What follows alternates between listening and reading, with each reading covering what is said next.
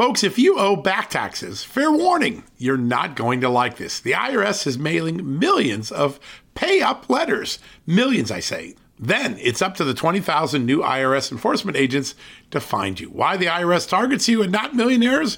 Well, because millionaires have tax lawyers. You don't, you'll pay up. Plus interest and penalties. You need Tax Network USA, and you need them now.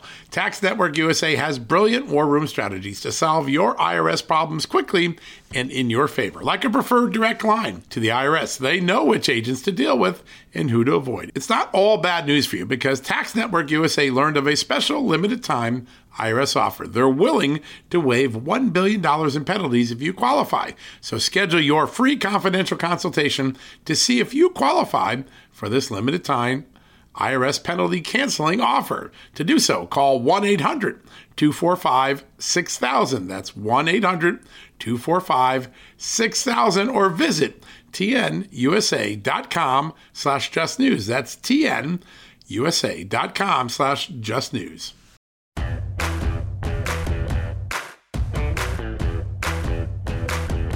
Hello, America, and welcome to a new edition of John Solomon Reports, a podcast from Just the News where in just a few minutes, we're going to talk to somebody who used to work for Congressman Ron Paul, who has worked for years on the issues of excessive spending in government, infringement on our freedoms, our liberties, uh, about gun rights, the Second Amendment. He's a very eloquent voice, a person who's thought a lot about how have we gotten to this moment in Washington where we're about to spend $6 trillion in a single year where we're talking about significant changes in gun laws, significant changes in election laws. Uh, Norman Singleton is going to join us. He is the president of the Campaign for Liberty. Very thoughtful guy on a lot of the issues that we talk about on a daily basis, the developments, right? The, the, the daily developments. Today, I'd like to pull back a little bit and talk a little bit with Norman about how we got there. What are the solutions if you're someone who's concerned about the trend of the country? Uh, he runs a, a nonprofit group that does a lot of great stuff on the liberty front, on the spending front, on the debt front. Uh, he comes out of the Ron Paul camp of Congress many years ago. Rand Paul, Ron Paul, uh, a libertarian.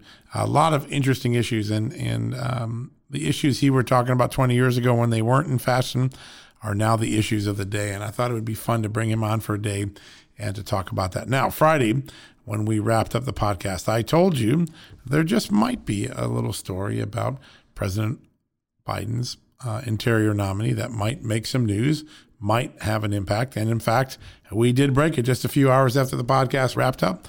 What was that story? I want to go back to it because I think it's so important for all of us in America to focus on.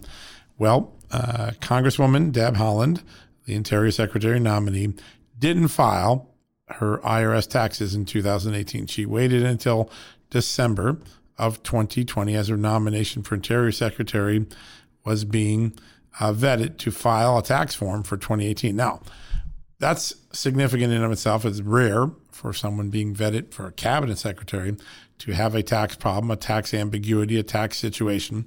But what's more interesting is that she, in the tax form that she is now confirmed to Congress that she, she filed belatedly, she gave herself a different income level than the three prior income levels that she uh, has uh, already reported on federally required forms. These are forms that you're not supposed to lie on or get wrong.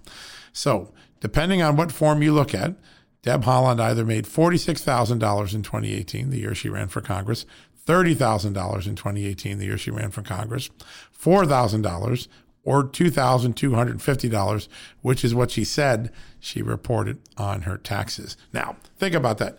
You're crisscrossing New Mexico running for um, Congress in 2018, and you're claiming you lived on $2,250. Anyone suspicious about that number? Well, whatever the case is, it's a very unusual situation to have a cabinet secretary nominee suddenly file back taxes and uh, she says she did it out of an abundance of caution. She doesn't think she had to file taxes in 2018, but she suddenly did it. But the mystery over her finances just keeps growing. And uh, you'll see in my story, if you go to the website, check out justthenews.com. Uh, Senator John Barrasso, Senator Steve Daines, Montana, Wyoming, two senators who are very concerned about this nomination, saying Her answers are not satisfying. They're confusing. They're not complete. They're not forthcoming. Something is up with this nominee. Now, despite that, it's running its way through Congress. It's probably, she may very well be get uh, confirmed in the next week or 10 days. But take a look at that tax story, tax return. If this was a Trump nominee, most of the news media would have it on the front pages of the newspaper. We broke it at justthenews.com, but take a look. It's very important. There's something up in Deb Haaland's nomination. I think we're going to learn more over the next few weeks. Now, the second thing I want to talk about is something that's fun, useful.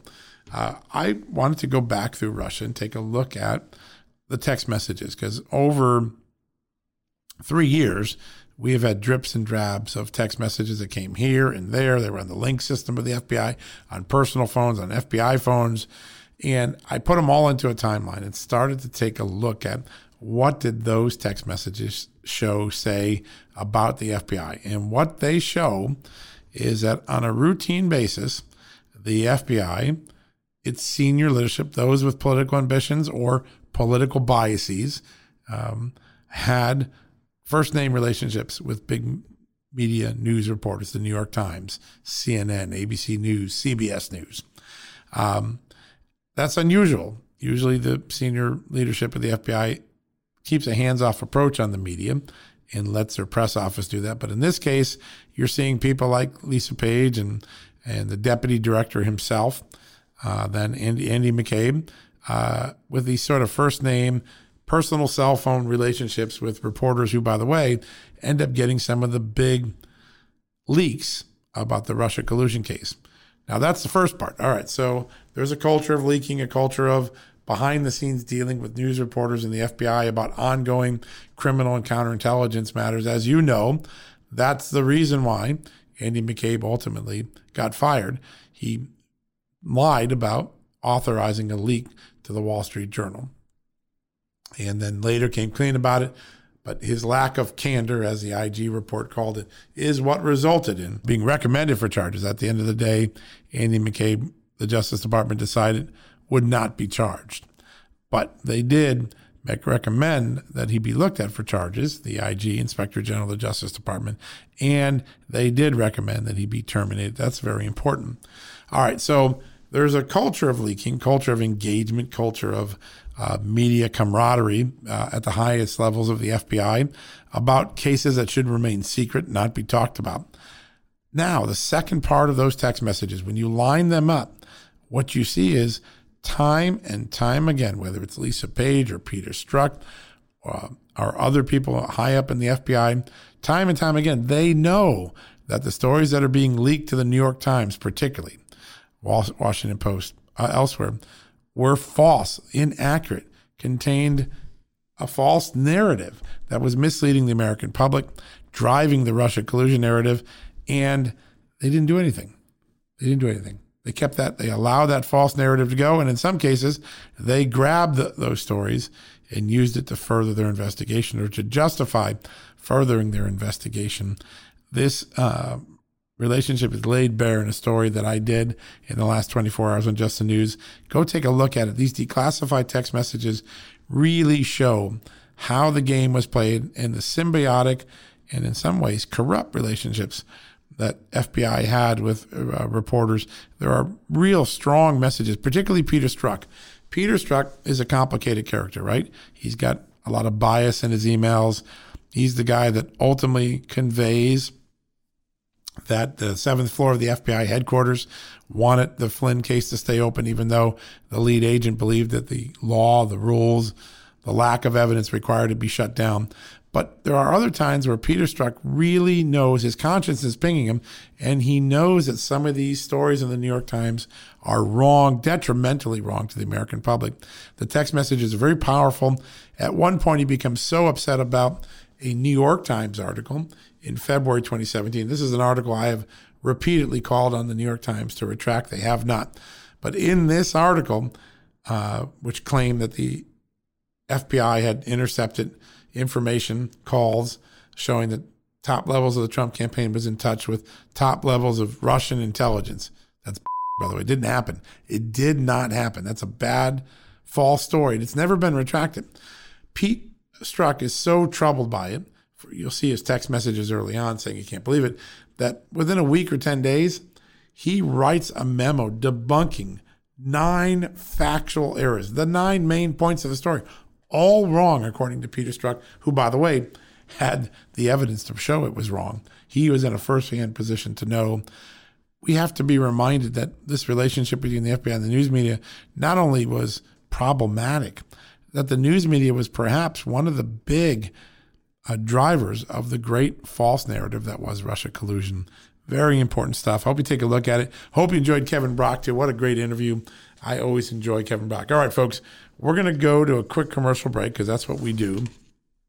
And when we come back, uh, we're going to talk to Norman Singleton. Now, before we go to break, I just want to uh, make a quick pitch. Uh, if you're someone like me who runs a small business and you're trying to do all the things that your company needs you to do, you're you're um, you're taking care of finances and HR and and taxes and filings and then the daily business of it, and uh, it can be very expensive, time consuming, and if you make a mistake, even bigger mistake. Well, my friends at Bambee, let me spell that for you: B A M B E E, Bambee. They they they were created to create HR solutions for small businesses like mine. Just the News Bentley Media Group is a small business, and uh, for a really crazy, reasonable fee a month, you can get a dedicated HR manager. You can craft your own HR policy and maintain your compliance. All you ready for this? This is what the fee is: ninety nine dollars a month. That's unbelievable. $99 a month. You got a turnkey HR service. If you haven't checked out Bambee and you're a small owner, small business owner, if you own a company, you got a couple employees, 20 employees, whatever it is, let Bambee help you. And uh, you can start with a free HR audit. They'll come in and they'll tell you exactly what it is you need to do to get in compliance, how to avoid liability and issues and mistakes, how to stay in, uh, in, in compliance with labor regulations. This is a great deal. Anyone running a company should check out Bambee. It uh, it uh, is a turnkey solution cost effective. And you're going to say, well, okay, John, you convinced me. What do I do? Well, here, here's what you do. You go to Bambee.com, B A M B E E.com slash just news. You go right there right now and you can schedule that free HR audit. They'll tell you what they can do for you, what you might be out of compliance on, how to get there and be safe and be on the good side of the law. This is very exciting. My friends at Bambee are fantastic. B-A-M-B-E-E dot com slash just News. You can sign up right now to get that uh, one time HR compliance audit. It is worth your money because it is free. Yeah, what a great deal. All right, we're going to go to that quick commercial break. When we come back, we're going to be here for the whole hour, or whole half hour, with Norman Singleton, the Campaign for Liberty, former congressional staffer to Ron Paul, a guy who's on the front lines of the Second Amendment, election law, uh, COVID battles that infringe our freedom, our spending. It's going to be a really fun interview. I can't wait for you to hear from him. Norman Singleton up right after the break. All right, folks, as we draw near to another critical election, it's not only about casting your vote, it's about elevating your voice, making your voice be heard. AMAC is more than just a senior discount organization. They unite like minded patriots like you and I, committed to preserving our cherished values and actively opposing the leftist agenda that's sweeping across America. Just look at their recent victories. AMAC members helped to push forward an investigation into practices that inflate drug prices. They successfully defeated ranked choice voting in order to protect traditional voting methods, and they've also helped block a federal takeover of elections. As AMAC's membership grows, Washington is listening. Every new member strengthens this movement. If you love America, visit amac, amac.us slash just news to become a four-year member for just $30. That's a great discount. AMAC is not only better for America, it's better for you. Membership gives you access to the AMAC magazine, free Social Security and Medicare guidance, money saving discounts, trusted news, sweepstakes, and so much more. It's a community, not a service. Take advantage of our election year sale, four years for just $30 at AMAC. By joining over 2 million Americans, they can't ignore your voice in Washington anymore. Join now at amac, amac.us slash just news. That's amac.us forward slash just news. All right, folks, welcome back from the commercial break. And as promised, a very special guest today.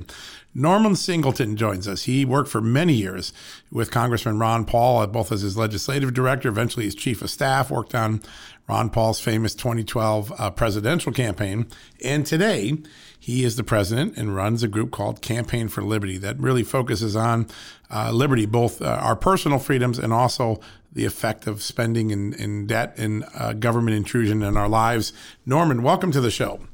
Thank you very much for having me. Great to be on you've had a, a, really great career in Congress, and I know you've been a voice for uh, many, many years for fiscal sanity, for reminding people that the Constitution protected all these liberties, and we live in an era now where liberty seems to be an afterthought. Uh, before we get started with the conversation, because I know we want to talk about gun control, we want to talk about uh, the 1.9 uh, trillion dollar uh, that we're about to spend in the name of COVID relief. Tell us a little bit more about what the Campaign for Liberty is doing. It's, it has a profound effect of doing some great stuff, but I want to hear in your own words what you're what you're doing with it. Campaign for Liberty is a grassroots education and uh, lobbying organization. It was founded in 2008 after the uh, Dr. Paul's first Republican run for president, and there was all these new people coming in, and they wanted to be active and they wanted to have an impact on public policy. And this is designed to provide them a vehicle to do that. It focuses on pressuring the legislatures, senators, and congressmen at the federal level, and then state legislatures at the local at the state level, and then city councils at the local level uh, to vote for liberty and vote against bills that are anti-liberty. Our signature issue has been audit the Fed, which uh, sure, obviously, you know that's the issue that uh, Dr. Paul really brought back into prominence in 08 and 2012. Also, other issues are opposition to gun control, opposition to government spending, opposition to government surveillance. We've been very involved in the fight against Obamacare, both at the federal and then stopping expansions at the state level. Our state level groups have achieved a number of great successes against gun control. Our Delaware group actually fought uh, Beau Biden's attempt to uh, impose gun control in that in that state. Well, another signature issue of our state groups that a lot of people really think about it until they're victimized by it. But these red light scameras, where uh, you're driving, or maybe you even like uh, somebody else is driving your car because you you you, and uh, all of a sudden you get a little thing in the mail that says. Um, here's a ticket, pay it. No chance to challenge it, no due process. Uh, you don't actually get to talk to a policeman. Um, the camera says you says it was you, and uh, you have to pay it. And we've stopped that in a number of Campaign for Liberties have, has stopped that in a number of states. Wow. So very important work on the front lines. And boy, if you're opposing federal spending and you're opposing gun control and you're opposing government surveillance, there's nothing going on in Washington that's in your alley right now, right? Oh my gosh, it's uh, these are the issues of the day. And um, and last week we had a bill in the House, HR one, and I know a lot of people were focused on the so-called election quote reforms unquote, which would have codified a lot of the things that people were very concerned about, like mail-in voting. Um, that were concerned about being used as a vehicle for fraud in the 2020 elections, but it also would have silenced groups like Campaign for Liberty by making us comply with a lot of stupid disclosure regulations. It would have subject us, it would have forced us to turn over the and, and other groups to turn over the names of our donors, um, to uh, the the election uh, bureaucracies, and we know what that that's all about uh, in the age of cancel culture. Yeah, we've sure and seen it. So, um, and it, it really shows that um, the Democrats and the left are not really devoted to free speech. I mean, that's obvious from from everything. Just ask Mr. Potato Head. but uh, what it sh- but what it does show is that it's not just that they're going to use social pressure to try and silence opinions that they don't like. They actually are willing to use government power to try and squash the uh, opposition and silence voices they don't like. Yeah, we, which we've done really would be surprised when people who call themselves socialists do that because that is the socialist modus operandi since uh, at least uh, going back to probably the French Revolution, but certainly since 1917 when the Bolsheviks took power. Well, the um, HR one, we've done a lot of coverage here at Just the News because there are a lot of concerns about what's tucked beneath the veneer of a voting rights effort and um, and there's been a lot of discussion about silencing, about uh, tipping the balance, and and yet when you talk to Republicans in the House and the Senate, particularly in the Senate, uh, there's a laissez-faire attitude. Oh, don't worry, it's not going to pass. It's uh, they tried this once before. Uh, do you feel as confident as, let's say, a Mitch McConnell that this is a dead end bill in the Senate, or should everyone still have their vigilance up because this bill, you know, might, you know, with, I saw Manchin talking over the weekend about, well, maybe I'll bend on the filibuster on certain things.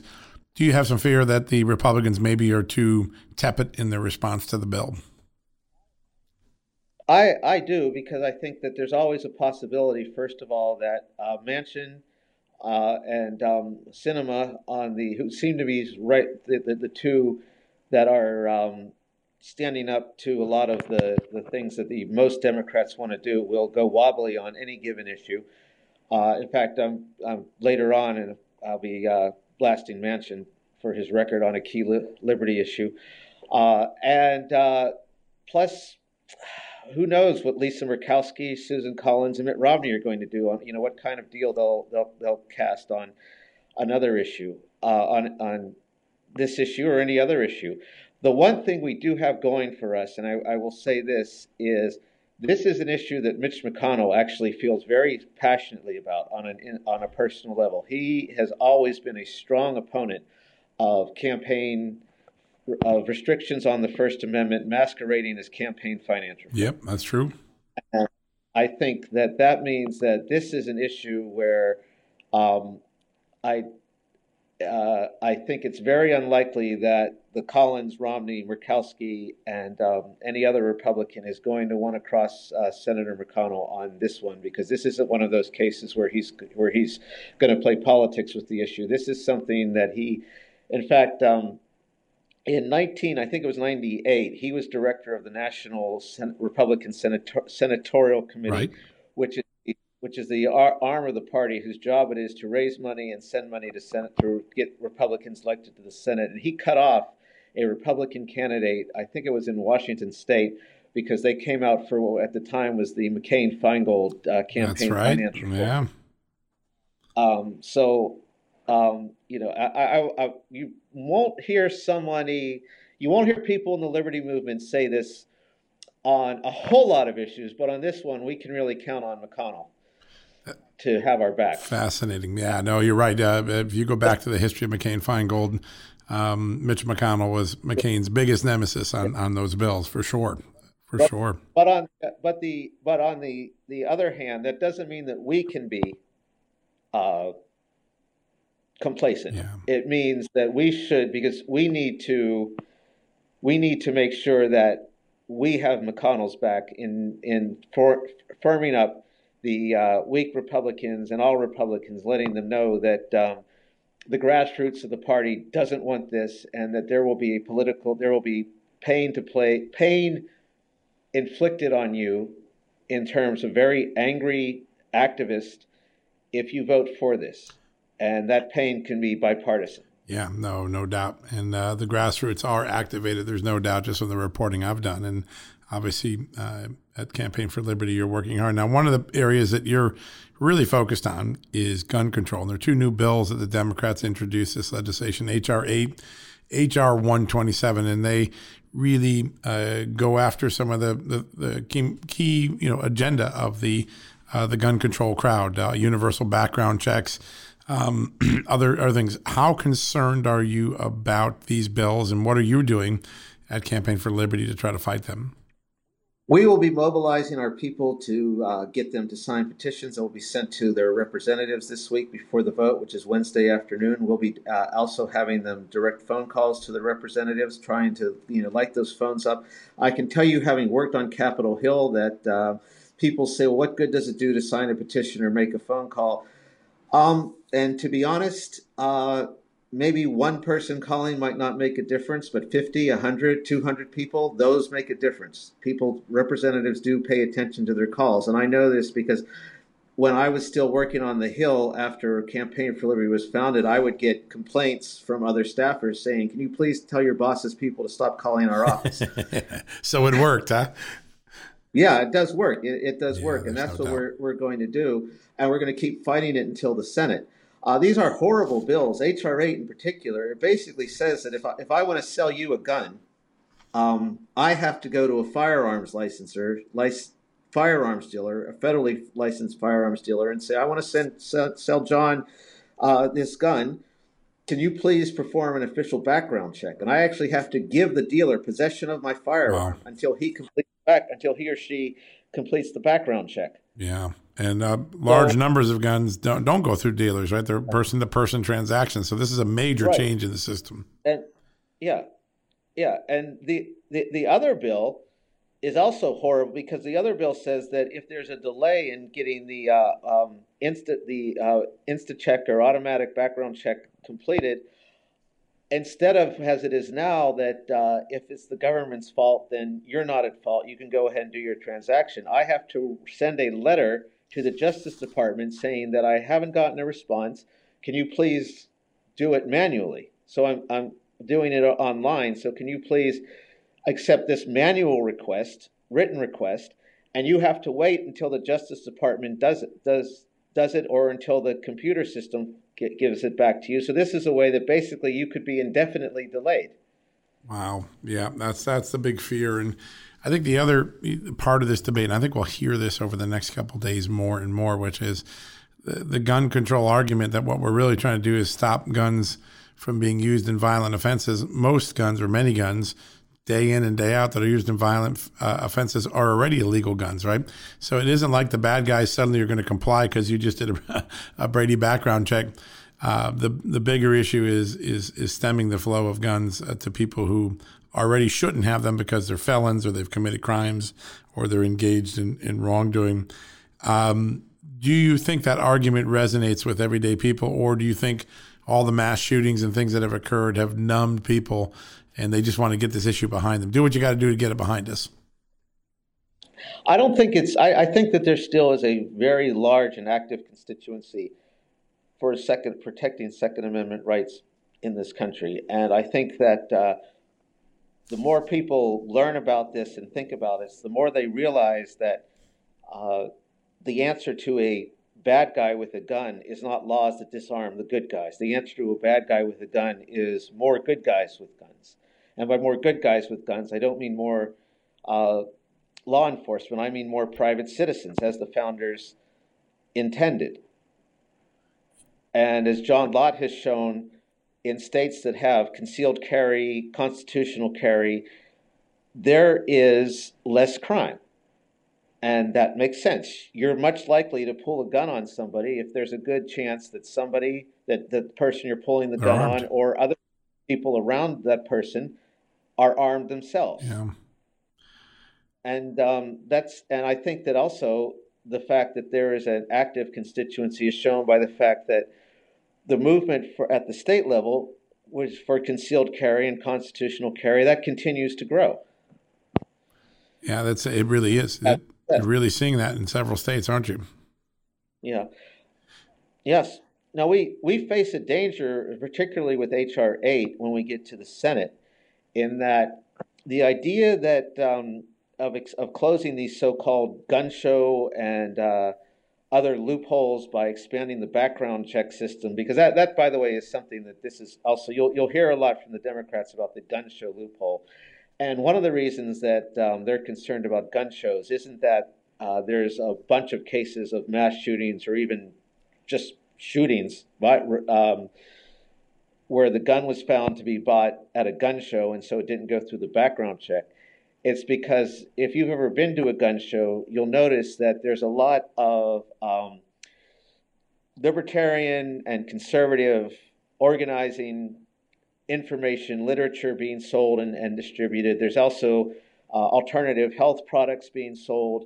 Um, it really is your typical gun show is not just guns anymore. It really is almost like a, a mini libertarian convention right. or liberty convention. Yeah, no, no doubt. And, and, I think that they're they're they're aiming at a backdoor way of kind of trying to minimize minimize this as a forum where people of like-minded get together uh, because they might get together and start organizing with groups like Campaign for Liberty to try and stop the uh, status in, in infringements. But um, the reason is is that this this a similar bill of this almost became law in 2013 after the Sandy Hook shooting, right. Also floated in 2019. and there was a compromise version of it in the Senate. And the two senators who floated the compromise version were Pat Toomey of Pennsylvania and none other than Joe Manchin of West Virginia. So this is an issue where Manchin is very unreliable. Uh, he has a history of compromise and selling out uh, the gun people on this issue, which uh, doesn't make sense to me for either of them because if you're from Pennsylvania or West Virginia, and you're looking for an issue to give to the left, I wouldn't think that neither of those states' guns is the one that you really want to go with.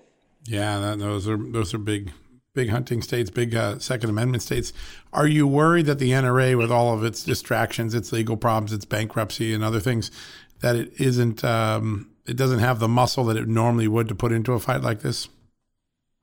I am, and that's why it's important that um, Campaign for Liberty. Uh, people go to campaignforliberty.com and uh, see what they can do to, to uh, try and support the uh, effort to stop these bills.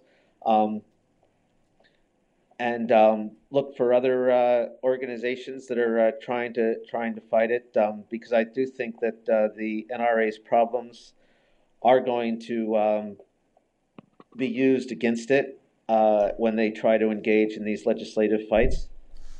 Yeah, that's a big. I know, and, and talking to folks on the Second Amendment uh, side, that's a big concern that they have right now. That the the NRA, which has you know been reliable as heck uh, for for gun right owners, gun right and gun owners, um, they're they're distracted a little bit, and uh, that could be a that could be an issue.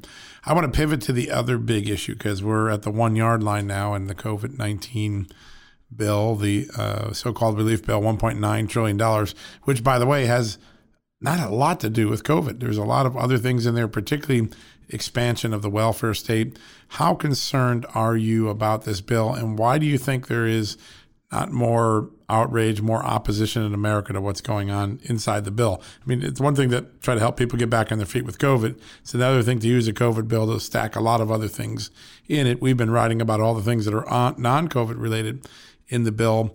Why, why do you think there's such apathy? Well, I think it's you know it's, it's interesting. Spending is not an issue that uh, motivates for some reason a lot of uh, passion among even among grassroots activists, and I think it might be because there's sort of a you know it's going to rain. What can I do about right. it? And I think there's sort of a that attitude too. Um, part of it is that I've seen the, the Democrats and the left pick up on this too is this this uh, unfortunate pattern where Republicans are strongly against debt and deficits when there's a Democratic president yes. in the office. It happened under Clinton, under Bush the first. He ex- drastically expanded government. There was some pushback. I mean, you remember Pat Buchanan launched his his primary challenge in '92 based on and spending was one of Pat's big issues back then. Um, then Clinton comes in and Republicans line up against spending. Then the second Bush comes in and he's horrible on spending. And mm-hmm. once again, we see Republicans lining up behind him. And then Obama comes in and again, Republicans line up against his spending. Then Trump, um, whatever else he was he was uh, sound on from a liberty point of view. The fact was he was horrible when it came to spending. And part of that might have been that he went along with the big spenders in the Republican Party in Congress. Um, but he was, uh, but most Republicans went along with that. There were there are a few consistent, and I think that that kind of um, makes it difficult to mobilize because you have people saying that well um,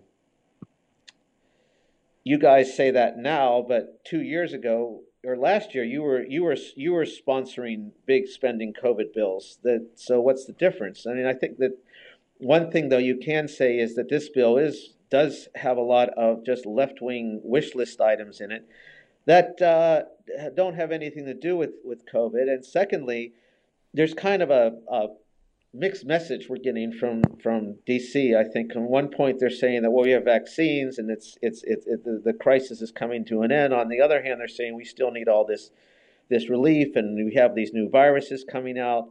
Um, my belief is that while they have kind of conflicting interest in the political class. One is they, they do want to make it look like when we got Biden in, that's when things started to get better. There was improvements under Biden. But secondly, they have an interest in continuing the crisis because government grows by fear. Fear of viruses, fear of terrorism, fear of economic uncertainty.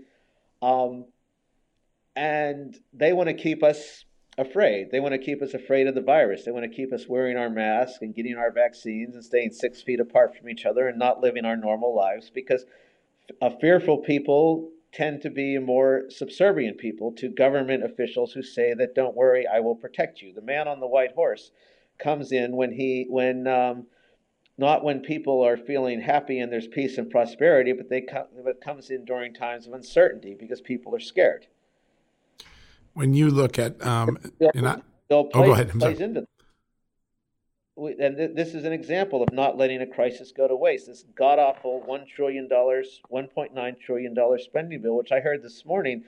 If you look at it, how it extends over ten years, it's actually going to cost end up costing more, closer to four trillion. It's it's remarkable the amount of money. I mean, we put you know this year alone six six trillion additional into the economy uh, in one year. Uh, and um, how concerned are you as the debt amounts? I mean, it used to be that people were, you know, back in the 90s, we actually had a balanced budget for a while. There was voices of fiscal sanity and v- fiscal reason. It doesn't seem like the debt, the deficit, uh, the drunken spending of the political elite in Washington has any resonance among the everyday people. Certainly doesn't have any resonance among members of Congress. I mean, Tom Massie is a like a, a, super minority in Congress now. He's one of the few voices left. Why? How did we get to the point where debt and deficit and uh, our children's children's children's grandchildren burden not become something that was in the in the consciousness of America? I think part of it is that there's this new, or maybe it's not new. It's it's come back to the forefront though. This idea that well, the Fed can can print the money, and as long as the Fed prints money and keeps interest rates low, we're fine. As long as what's and keep in mind, most politicians are short-term thinkers. So as long as it looks good today, it's okay. And also, there's still this cult of the Fed chairman. And when Jerome Powell gets up, and now he's got his um, friend and predecessor in that role, Janet Yellen at Treasury, backing him up on this, gets up. I, I guess Mnuchin did too. Gets up and says, as long as this crisis goes on, this pandemic goes on, Congress needs to spend, and don't worry, the Fed will take care of of monetizing that debt so that the uh, so that the economy doesn't take a hit and we don't get hyperinflation or a collapse in the dollar's value. People tend to believe that. The problem is, you know, Mar- Margaret Thatcher famously said the problem with socialism is sooner or later you run out of other people's money. I think a corollary is the problem with Keynesianism is and that's still the reigning economic philosophy sure. of both presidential of both major parties. The problem with Keynesianism is sooner or later the Fed just can't print any more money to control the interest rates and control this, the, the, the economy. And when that when that happens, as um, Dr. Ron Paul has pointed out numerous times, actually spent his entire career warning about this, at some point, the dollar value is going to collapse. We are going to face a serious dollar crisis. The dollar's reserve world currency is going to be status is going to be challenged. At that point, we're going to face a serious economic problem. And the only way to avoid that is to start right now and start cutting spending. Stop, um, just just stop um, expanding spending. I, if if they need to spend send out four thousand dollar checks to people or two thousand or however much it, it is. I guess it's it totals two thousand. Right between the two bills. Yep. That came out in December, and then the the thousand four hundred and this. That's right. Okay, you. I'm going to say that. Um, all right, you you've shut down the economy. You've thrown people out of work. You've closed their businesses. You've closed their small businesses. Um, you're going to do something to compensate them. Okay. What are you going to do to pay for it? What cuts are you going to make to pay for it? And the only guys who really are talking about that are Thomas Massie and Rand Paul. I mean, Rand has his, his, his bill. It was the penny plan at one point. Now it's the five cent plan because Um, spending has increased so much since he started introducing it that uh, that that it now takes a five cent cut to balance in five years. But his plan was just say to every for every dollar spent in the current budget, just cut five cents out of it. Right. And you can you still have a government that's too big that neither you and I will be happy with, and Rand won't be happy with either. But at least, but at least it'll put you on a path back to balance. That's really. I mean, I'm, we're not we're not talking about a, a complete you know dream world of uh, libertarian where we cut back to the Constitution and then say, um, okay, do we really need to have the? I know it's in the Constitution, but does the federal government really need to be running the post office?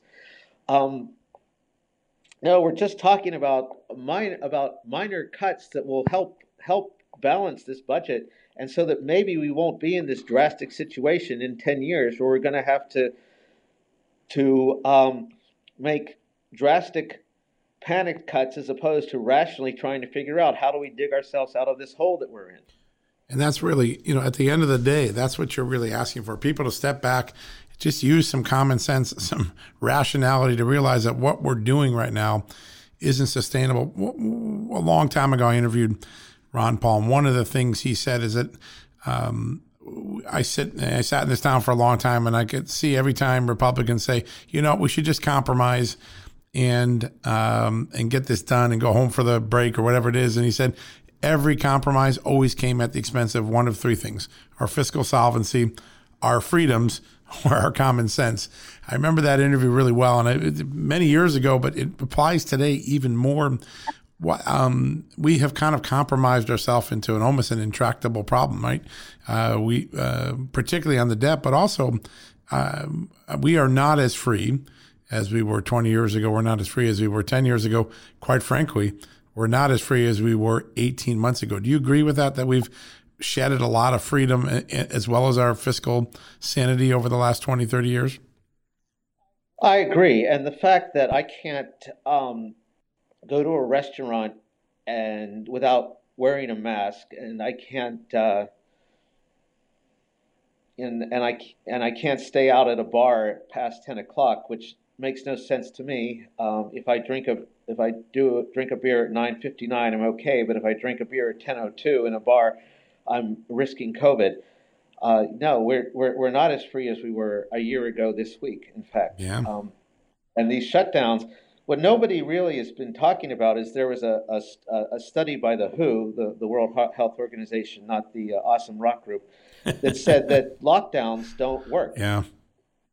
And very few people are talking about this. And I mean, we've written about it. You're stuff. right, though. Yeah. This this isn't the alternative media saying this. This, this yeah. is the group that everyone was mad at Trump for withdrawing us from because they're supposed to be the the the the greatest expert on all things health related.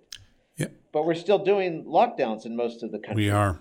Yep. And uh, even today, the CDC came out and said even if you're inoculated, you get your double vaccine uh, you still have to wear a mask outside, but you can maybe hang out inside your home with a few people without a mask for the first time. That's that's uh, that that's the latest easing of the restrictions, if you could put easing in the words. Norman, I'm really fascinated for people who want to get involved with the Campaign for Liberty, who want to fight on these issues. How do they get in touch with you? How do they follow you? How do they work with you on a daily basis? Uh, campaignforliberty.com is our website. You can find the information to sign up and get on our, our, our mailing list. You can also find information on um, how to get involved in your state and local level, which I highly recommend because uh, people focus on DC a lot, but there's uh, as people in New York and California will tell, and other states will tell you, um, and then on the good side, people in Florida and South Dakota will tell you too your governor and your state legislatures can have a tremendous, in, in many cases, more effect on your day to day lives and the amount of liberty in your lives and your ability to uh, live your life as you choose and educate your children as you want um, to um, as uh, the president and Congress can. Well, we, we have a, a, tumultuous and historic year ahead of us. There's going to be battles over freedoms and fiscal uh, sanity um, uh, like we've un- not seen in a very long time. This is a very consequential year. So, Norman, as we as we go through the year, I'd like to get you back on the show because I think um, we need to keep. You know, as a journalist, it's important for me to remind people that these are not fringe issues. These are not some interesting political issue that most Americans. These affect everyone's pocketbook. They affect everyone's right to safety. They affect everyone's uh, right to freedom. And um, and yet they don't get talked about enough. So I'd like to get you back on the show as as this year unwinds. Anytime. Thank you so much. Thanks for what the Campaign for Liberty does. We'll be back uh, after a quick short break, folks, to wrap things up for the day. You know what, folks? Stress may be why you can't lose weight. If you've got moderate to high stress like I do, a doctor formulated weight loss supplement called Lean could be your solution. Chronic stress wreaks havoc on blood sugar, which can cause your body to store excess fat. Stress can also slow your metabolism, which fuels weight gain. And you know all about stress eating and sugar cravings, right?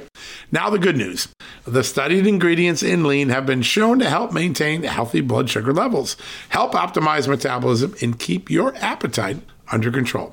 Now, if your life is a bit stressful like mine and you want to lose weight, add lean to your healthy diet and exercise lifestyle. Now get 15% off and free shipping at takelean.com. That's take L-E-A-N.com and enter the promo code JustNews15. That's the promo code JustNews15 at takelean.com. One more time, takelean, L-E-A-N.com. Statements have not been evaluated by the Food and Drug Administration. This product is not intended to diagnose, treat, cure, or prevent any disease, and is not a substitute or alternative for care from a healthcare provider. Folks, everyone knows the next medical crisis is just around the corner, whether it comes in the form of a pandemic or something much more mundane like a tick bite. You and your family need to be prepared. That's what we learned from this last pandemic, right? That's where the wellness company comes in. You know the wellness company. We have their great doctors like Dr. Peter McCullough on all the time on our shows. The wellness company and their doctors are medical professionals that you can trust, and the new medical emergency kits are the gold standard when it comes to keeping you safe and healthy, and most importantly, prepared. Be ready for anything. This medical emergency kit contains an assortment of life saving medications, including ivermectin and Z-Pak. The medical emergency kit provides a guidebook to aid in the safe use of all of these life saving medications. So you know what you're doing. From anthrax to tick bites to COVID and even the bioweapon like the plague, the Wellness Company's medical emergency kit is exactly what you need to have on hand to be prepared. Rest assured knowing that you have emergency antibiotics, antivirals, and antiparasitics on hand to keep you and your family safe from whatever the globalists throw your way. Go to www.twchealth slash just today in order. That's twc.health slash just and use the promo code just news to save 10%. All right, folks, that wraps things up for the day. Hope you enjoyed Norman. I feel like I learned a lot. There are some really big 30,000 foot issues behind a lot of these laws that are whipping their way through Congress. I think Norman broke them down the cost, the impact to your liberty, to your wallet, to your government solvency.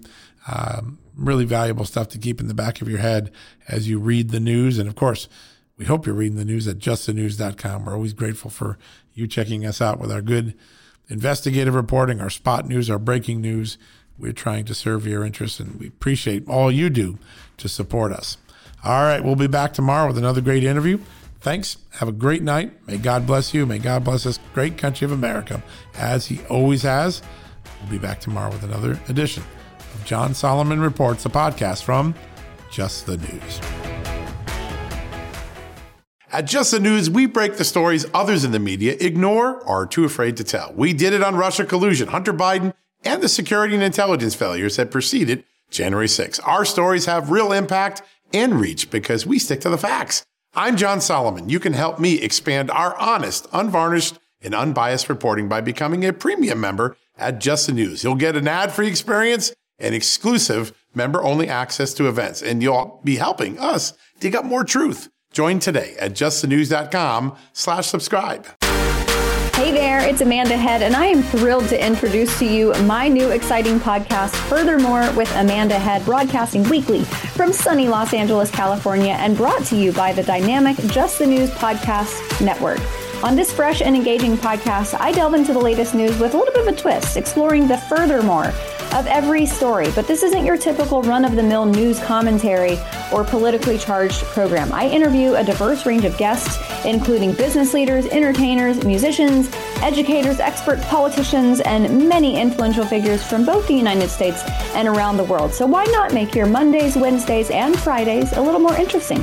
Tune in on your preferred podcast platform and discover furthermore with Amanda Head on Apple Podcasts, Spotify, or wherever you listen to your favorite shows. And don't forget to hit that follow or subscribe button and be sure to download the latest episodes. I can't wait to have you join me on this exciting journey.